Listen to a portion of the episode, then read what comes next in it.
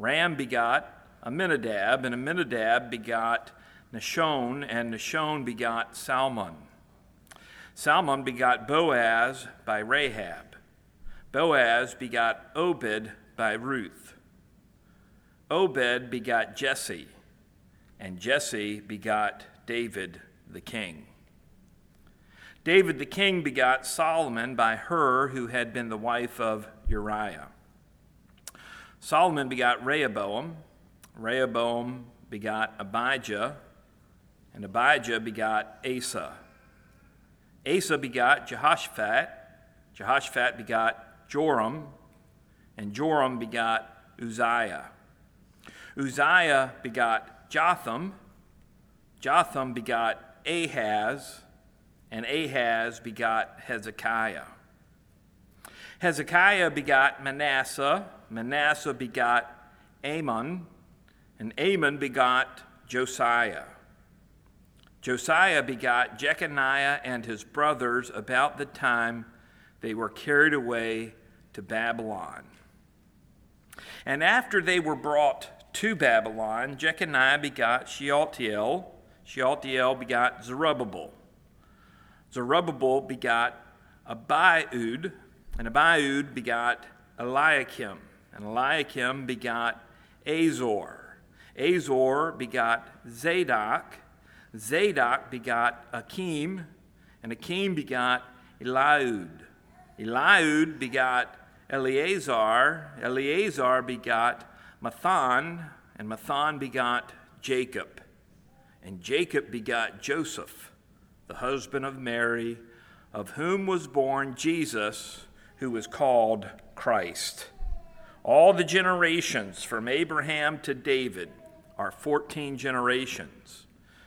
From David until the captivity in Babylon are 14 generations. And from the captivity in Babylon until the Christ are 14 generations. Now, the birth of Jesus Christ was as follows. After his mother Mary was betrothed to Joseph, before they came together, she was found with child of the Holy Spirit. Then Joseph, her husband, being a just man and not wanting to make a public, her a public example, was minded to put her away secretly.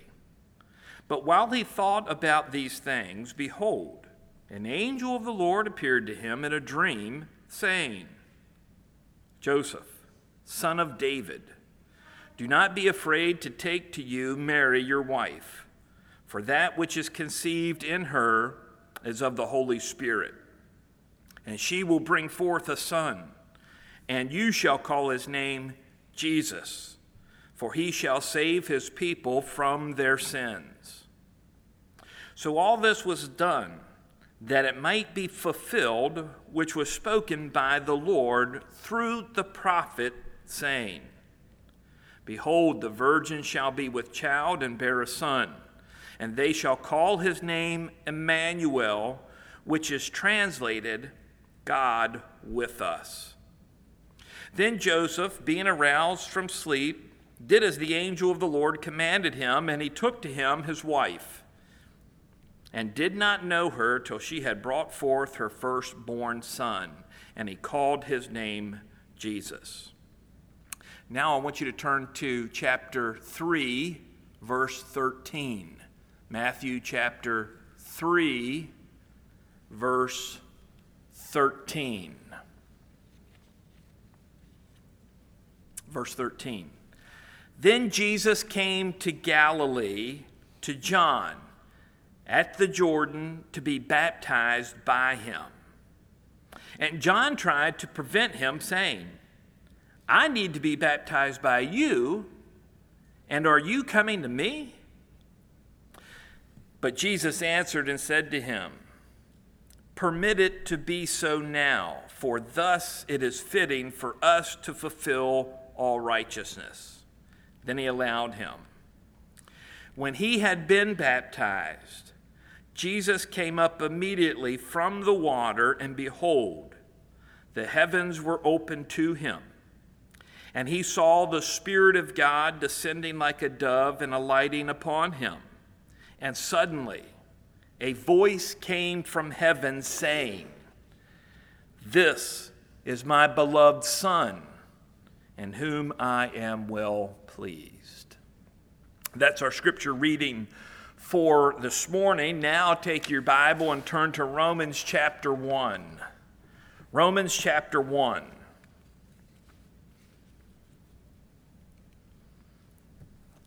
Chapter 1, verse 1. So we got stuck in this text here a little bit, but we're going to move on past it today. We'll, we'll move, we'll get as far as verse 4, Lord willing, okay, as far as verse 4. Um, in verse 1, what we have seen here so far is three points of identification as to who the writer of this epistle is, of this letter is. His name is Paul. His position is a slave or a servant of Jesus Christ, and his vocation is that he's called to be an apostle.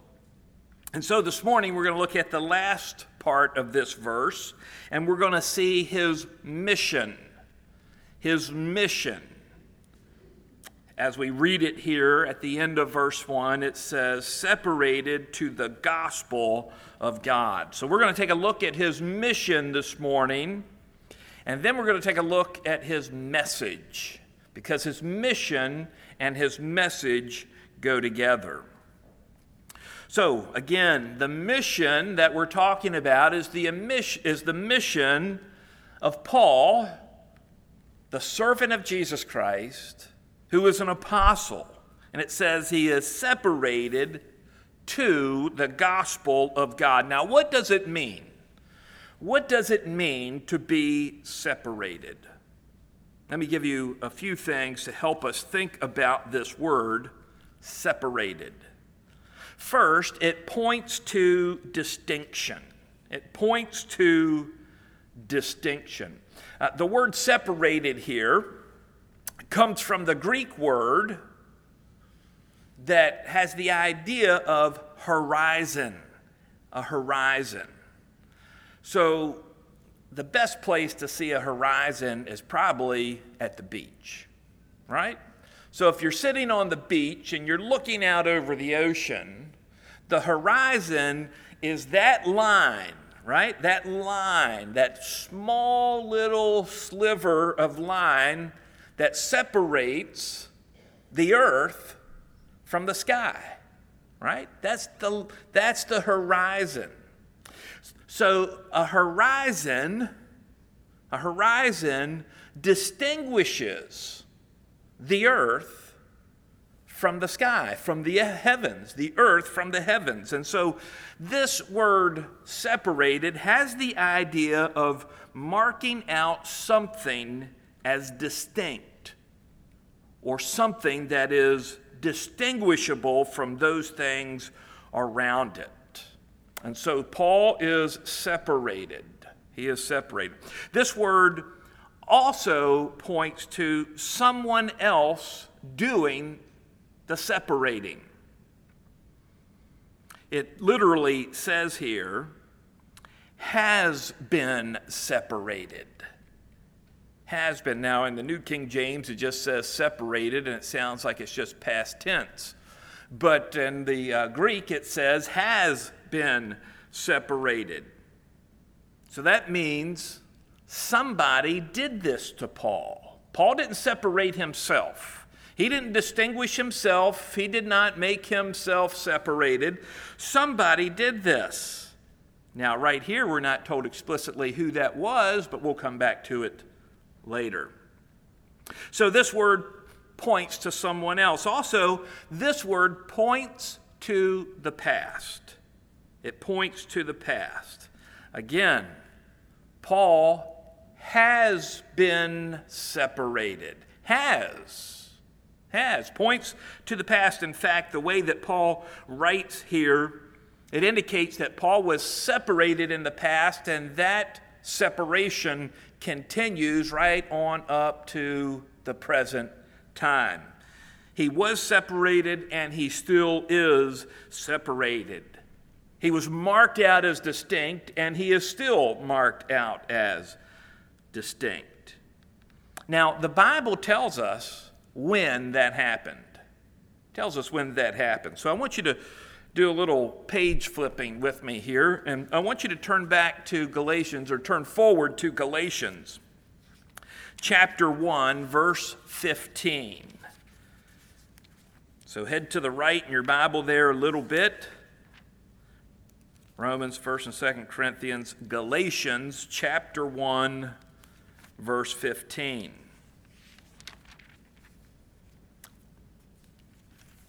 Notice what it says here.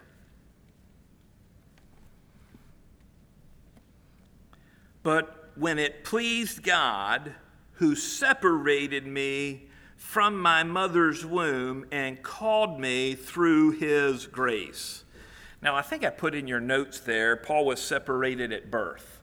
Now, you can scratch through at birth there and put in the womb, okay? Those capital, I think they're capital letters there in your uh, notes. Just scratch through at birth and put in the womb.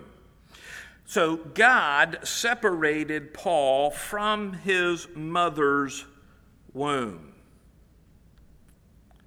This idea of being separated in some way from the womb is exceedingly rare in the Bible.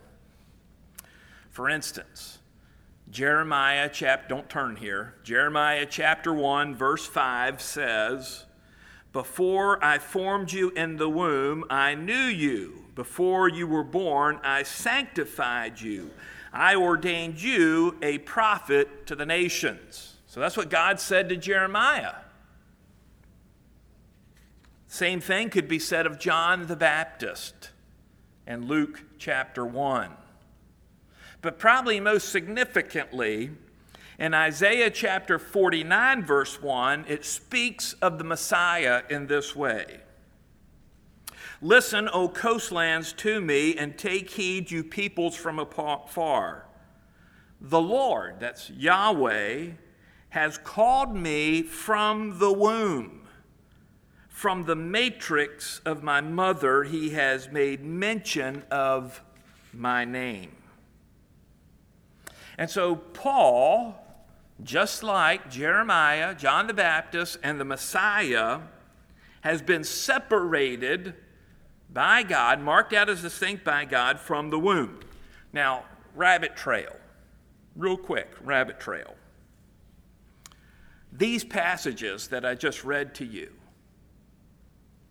Galatians, Jeremiah, and Isaiah, teach us that a baby is a person in the womb, a person, not a glob of cells, not a overly developed glob of cells, but a person. It talks of God knowing an infant in the womb, sanctifying, setting apart an infant in the womb, speaking their name in the womb. Because of this, and because of the fact that the Bible in no way distinguishes the phases of development in the womb, the Bible doesn't say anything about that. It just it views the baby in the womb from conception to delivery as one thing. They are a baby and a person. Because of that, abortion is the unjustified taking of a person's life. We call that murder. That's what it is. Because in the womb, the baby is a person in the sight of God. Even if not in the sight of man, in the sight of God, they are. Okay, that was an aside. Back to Galatians chapter 1 verse 15. That's where you should be. Galatians chapter 1 verse 15. I want you to also notice in this verse not just that it talks about Paul being separated from my mother's womb, but it goes on to say, and called me through his grace. And so the words separated and called appear here in Galatians 1:15 and they also appear in Romans 1:1. Paul, a servant of Jesus Christ, called an apostle, separated to the gospel of God. And so it uses those same two words. Okay, so we see here in Galatians 1 that Paul was separated from the womb.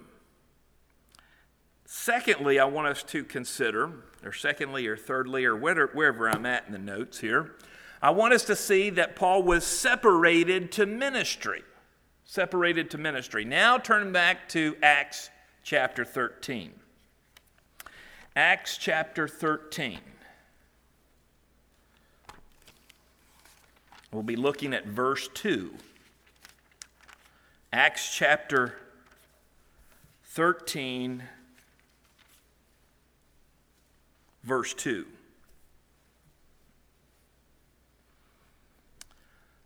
Probably a pretty familiar passage to many of us, but verse 2 says, as they, and the they refers to the men mentioned in verse 1, as they ministered to the Lord and fasted, the Holy Spirit said, now separate to me Barnabas and Saul. That Saul there is our Paul in Romans.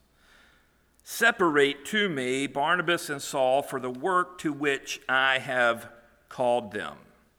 And the work that Barnabas and Saul had was church planting through evangelism. But I want you to notice again here in Acts 13 2 we have the same two words appear separated and called. Do you see that? Look in the middle of the verse. Now separate to me Barnabas and Saul for the work to which I have called them. Isn't that interesting? Here's three passages that speak of Paul being separated being marked out as distinct. And in these three passages, it connects that separation to his call. Call and separated go together.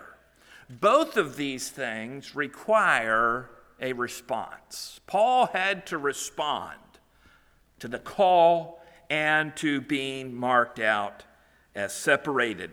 But that's not where this being separated ends because it says in Romans 1 1, if you want to turn back there now, it says back in our passage that Paul was separated to the gospel of God.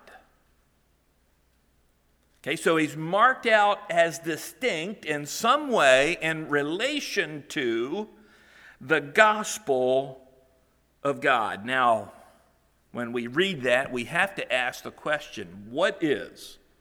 What is the gospel of God?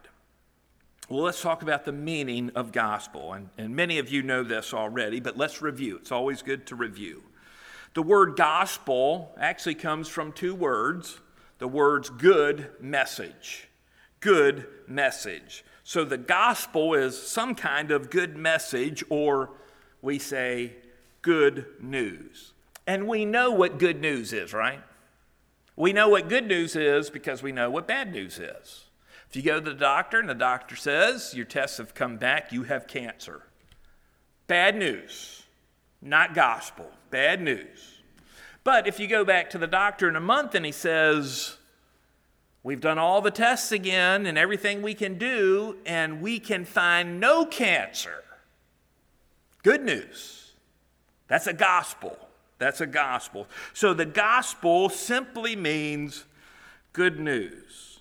Now, the word gospel appears some 77 times in our New Testament, and it's used in uh, quite a few different ways. You have the gospel or the good news of the kingdom, which in the gospels, the synoptic gospels in particular, Matthew, Mark, and Luke, it's almost always used as the gospel of the kingdom. But we also have the gospel of peace, the gospel of Jesus Christ, the gospel of God. So anytime we see the word gospel, don't assume you know what it's talking about. Look at the context to see what's the good news.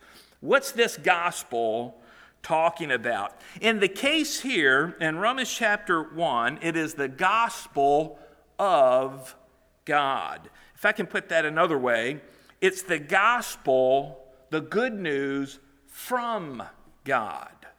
In other words, the good news that Paul is going to focus on here comes from God the Father.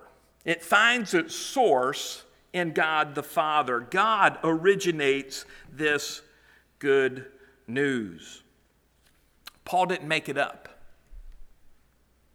That's a, that's a pretty significant point, don't you think? Paul's going to go around and say, believe in the gospel. You know, believe in the gospel of Jesus Christ. And we need to know Paul didn't make that up. The 12 apostles didn't make that up. In fact, we can even say the Lord Jesus himself didn't make it up. It came from God the Father. And so, what is God the Father's news exactly? Well, God the Father's good news is the message of Paul's mission. He separated. That's his mission. He's separated to the gospel of God. That's his mission. And the gospel of God is the message of that mission. And that is described for us in verses 2 through 4. Now, before we get going on those three verses, I want you to think about something. When you have been separated out from something, and you have been separated to something, it helps you understand what your purpose is. It helps you understand what you are supposed to do most of our culture right now, and it's not just happened last week or something, it's been this way for a while, but there's lots of people out there who don't know what their purpose is in life. And so they try to find their purpose. They try to center themselves. They try to do personal development. They try to find themselves, and that's all as they're trying to seek purpose. You know, we used to call it a midlife crisis, right? You don't hardly ever hear that phrase anymore, midlife crisis. That's because for most people now, all of life is a crisis. Because they don't, they don't know why they're here. They don't know what they're supposed to do. They have no purpose in life. And when people try to find the purpose to their life and they exclude God from their life, it only ends up in destructive behavior.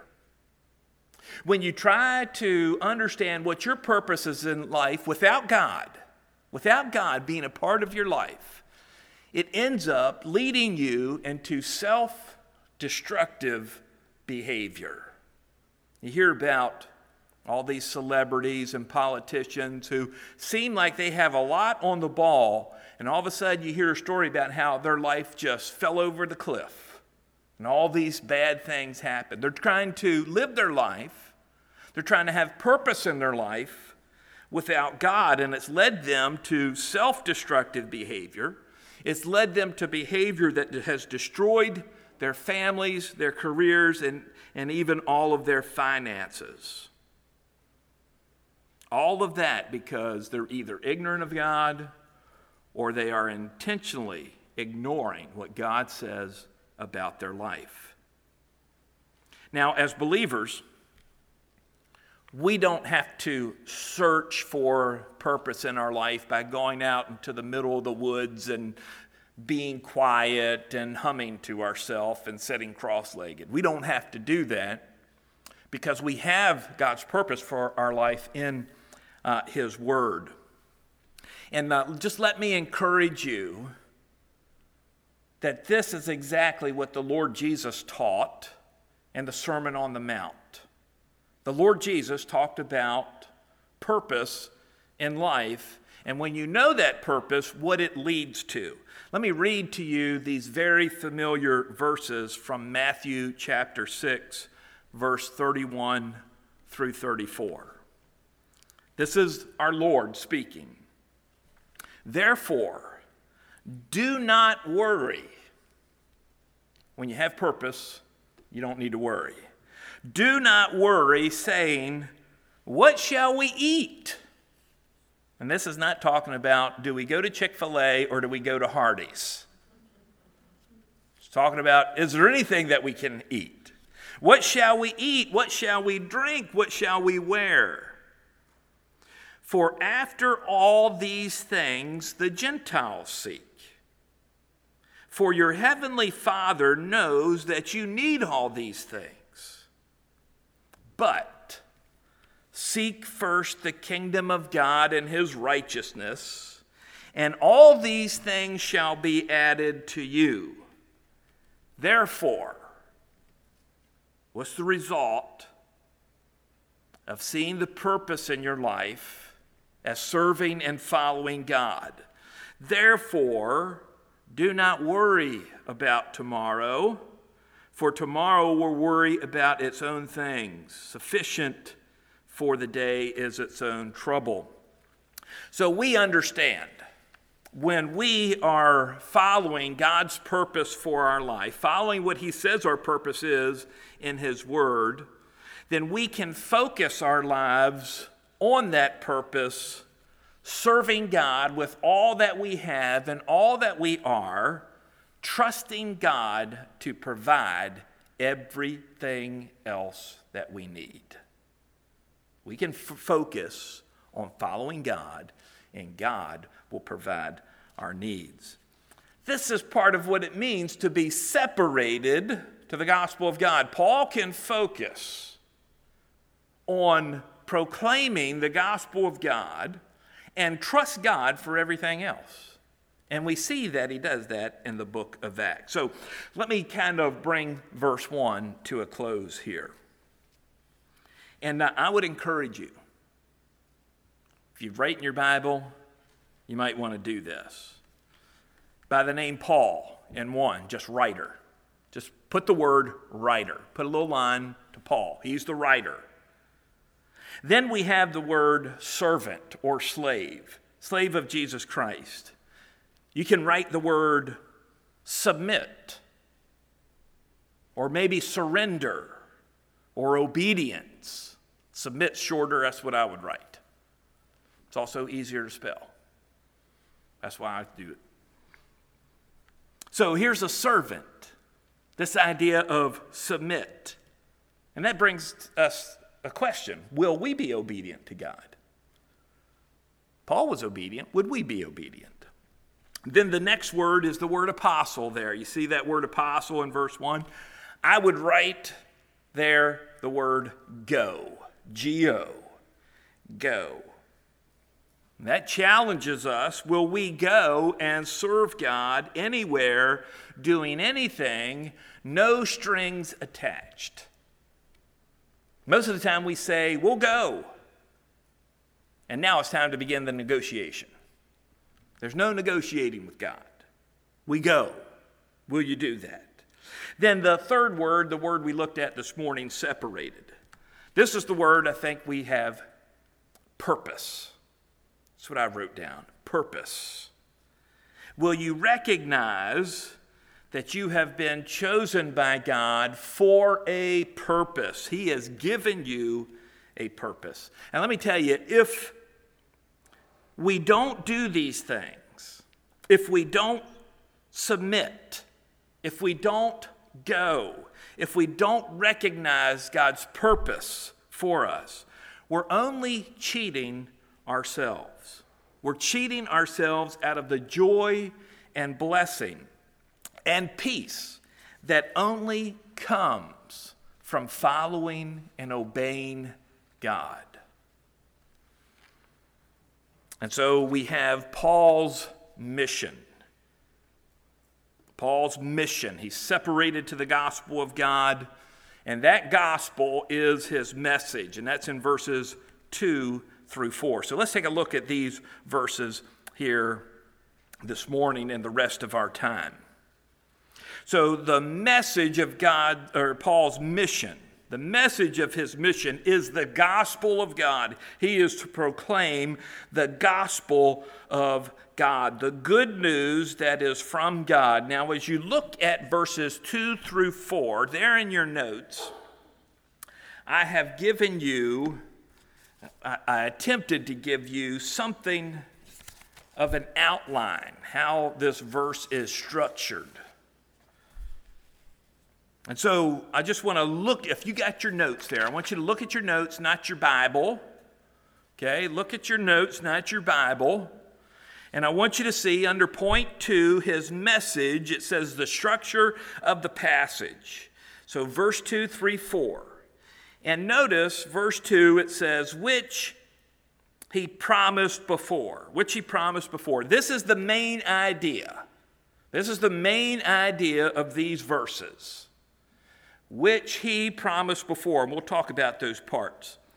And then notice it says, through his prophets. You see that? And do you see how there's three lines that are lined up there? Through his prophets in the Holy Scriptures concerning his son. Those three lines are all connected to the gospel of God which he promised before.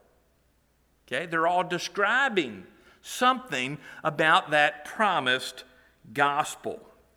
And then below the line that says concerning his son, you see there's two other lines that are lined up where it says, Who was born of the seed of David according to the flesh, declared to be the Son of God with power according to the Spirit of holiness by resurrection from the dead. And all of this it is it's sort of it's working on a starting from the ground and working towards the sky. It's going towards the climax of the exclamation of who the Son of God is Jesus Christ our Lord. Now, in the King James and the New King James, it inserts Jesus Christ our Lord there at the beginning of verse 3. That's not where it goes. They put that there because they tried to make the English smoother.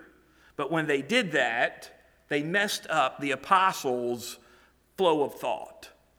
Because he's not just listing facts, these facts are building up to the point where he says who the Son of God is Jesus Christ our Lord. That's the climax. That's why it's at the end. So let's take a look at this now. And if that totally confuses you, just hit the delete button for the last three minutes and you'll be okay. All right? So, the first thing I want us to see about the message is letter A the gospel of God, the message was promised. This is in verse 2. Was promised. It says, which he promised beforehand through his prophets in the Holy Scriptures. The word which there refers back to the gospel of God in verse 1. That's what it's talking about. The gospel of God. And notice it says which, not whom which, not whom. So the gospel is talking about information. Information, not a person. Facts or truth. And as we will see, the information of the gospel is about a person. But the gospel itself is not a person, it is information, it is truth, which he promised before. The He here is God the Father. So the gospel of God is something that God the Father promised before. In Greek, that's one word. Actually, it's a compound word in Greek that means before and promise. But I want you to think about something. Before and promise. Does that, does that make sense? Don't all promises come before? All promises come beforehand, they don't come after, you know, unless you're trying to make an excuse. I promise I'll never do that, you know, or something like that. Promise, a promise is always made ahead of time. So, why would Paul say, use the word that means to promise beforehand? It's because he's putting three big exclamation marks by the word promise. That this isn't just a promise that might happen. This isn't a promise that could happen. This is a promise that will certainly happen.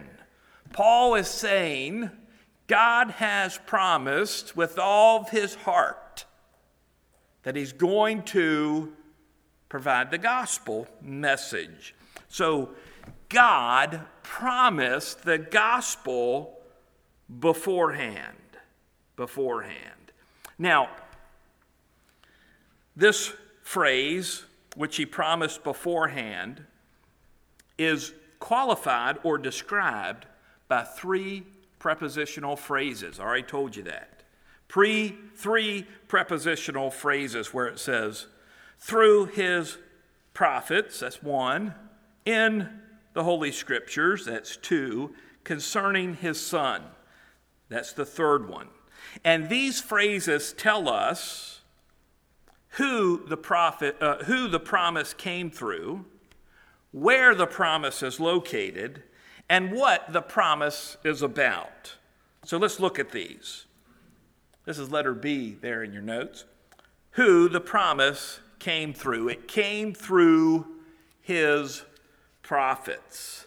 These would have been the Old Testament prophets. These are the prophets that God directly communicated with, and he gave to them information about the gospel.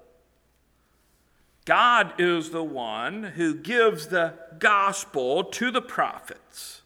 And so the prophets only announce what the gospel is. Secondly, we also find here where the promise is found. Where the promise is found. It says, through his prophets in the Holy Scriptures. Again, this is the Old Testament. The prophets wrote the Holy Scriptures, wrote the Old Testament.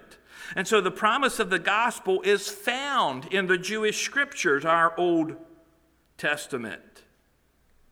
This promised good news was not only for the Jews, but it's also for the Gentiles. That'll be an important point later on in this letter to the Romans.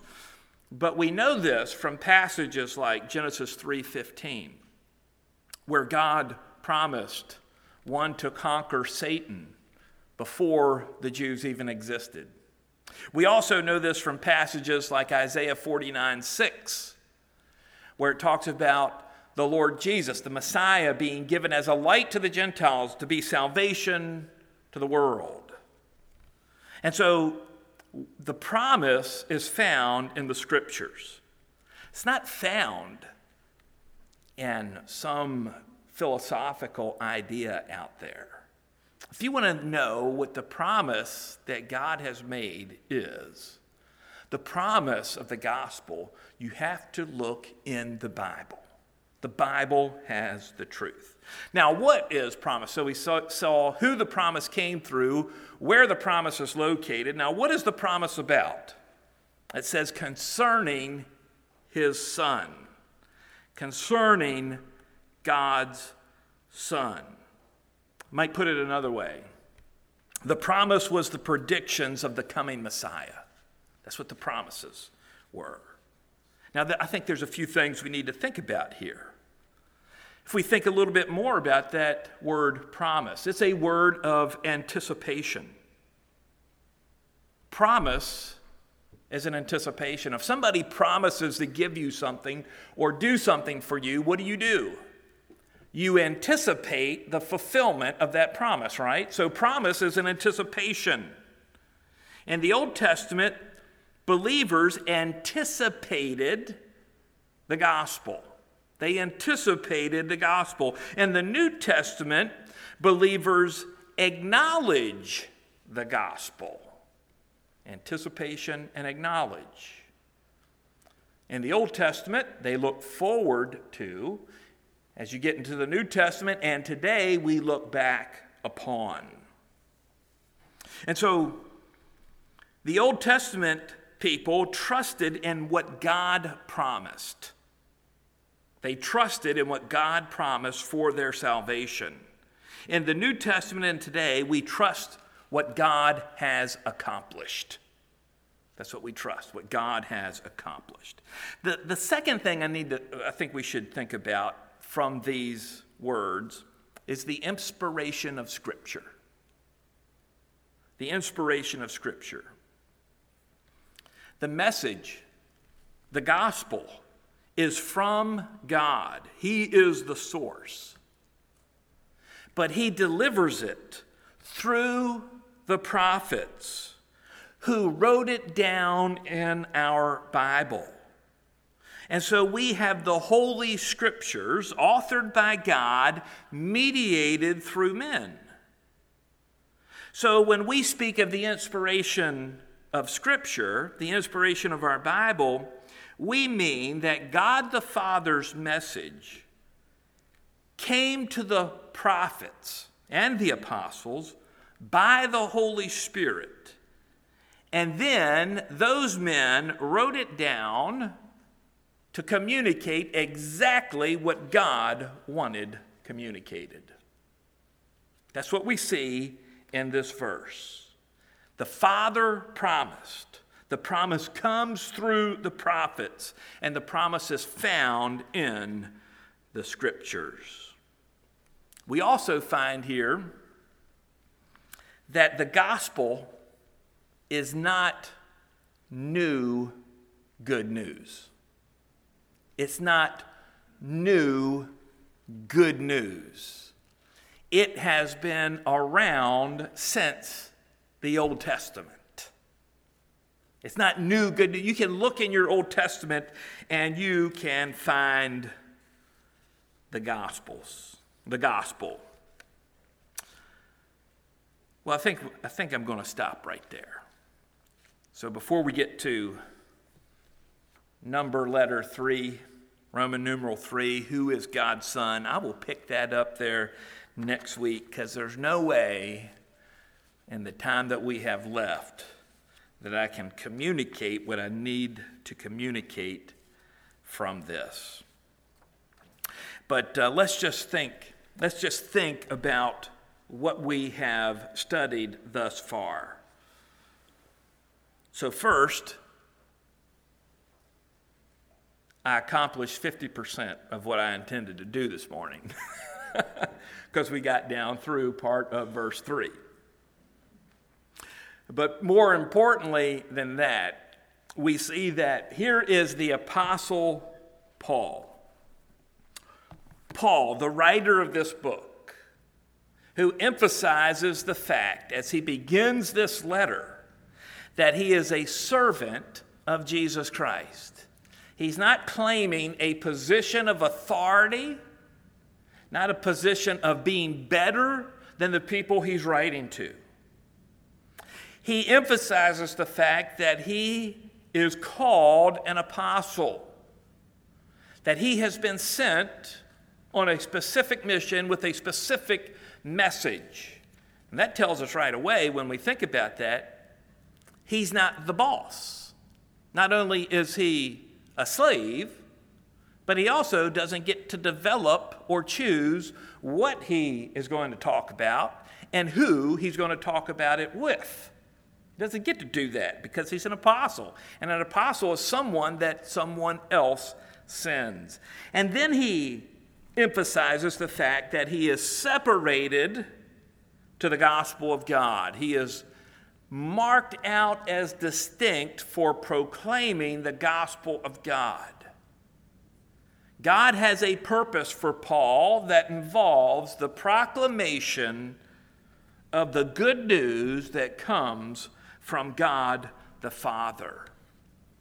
And that this good news, the good news of God the Father, didn't just show up, it was promised And it was promised from thousands of years before Paul existed.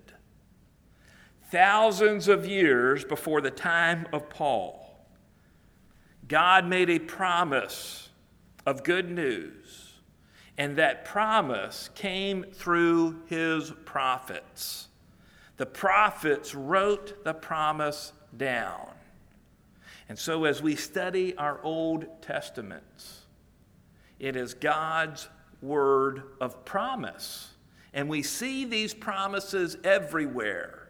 And these promises talk about the one he's going to send, the one who will be the Messiah, the Savior of the world. And like we read in Matthew, who will save his people from their sins. The Bible even talks about how the Messiah will sacrifice himself, bearing the sins of many in his own body, hundreds and hundreds of years before Jesus was ever born. And so Paul is defining what his gospel is. He's telling us the message that he's talking about the message that he's going to write to the Romans is no different than the message that has been given for hundreds and hundreds of years. And that they can be they can verify that Paul is giving the same message by reading the prophets in the Old Testament. The gospel is not a new good news. It's God's old good news that we can trace back almost to the very beginning of humanity. And God's promises that He made then are promises that He will fulfill even today. Are you thankful that the promises that God makes will always come true? He will always fulfill His promises. Well, why don't you stand with me and we'll close in a word of prayer and be dismissed to our fellowship time and then Sunday school.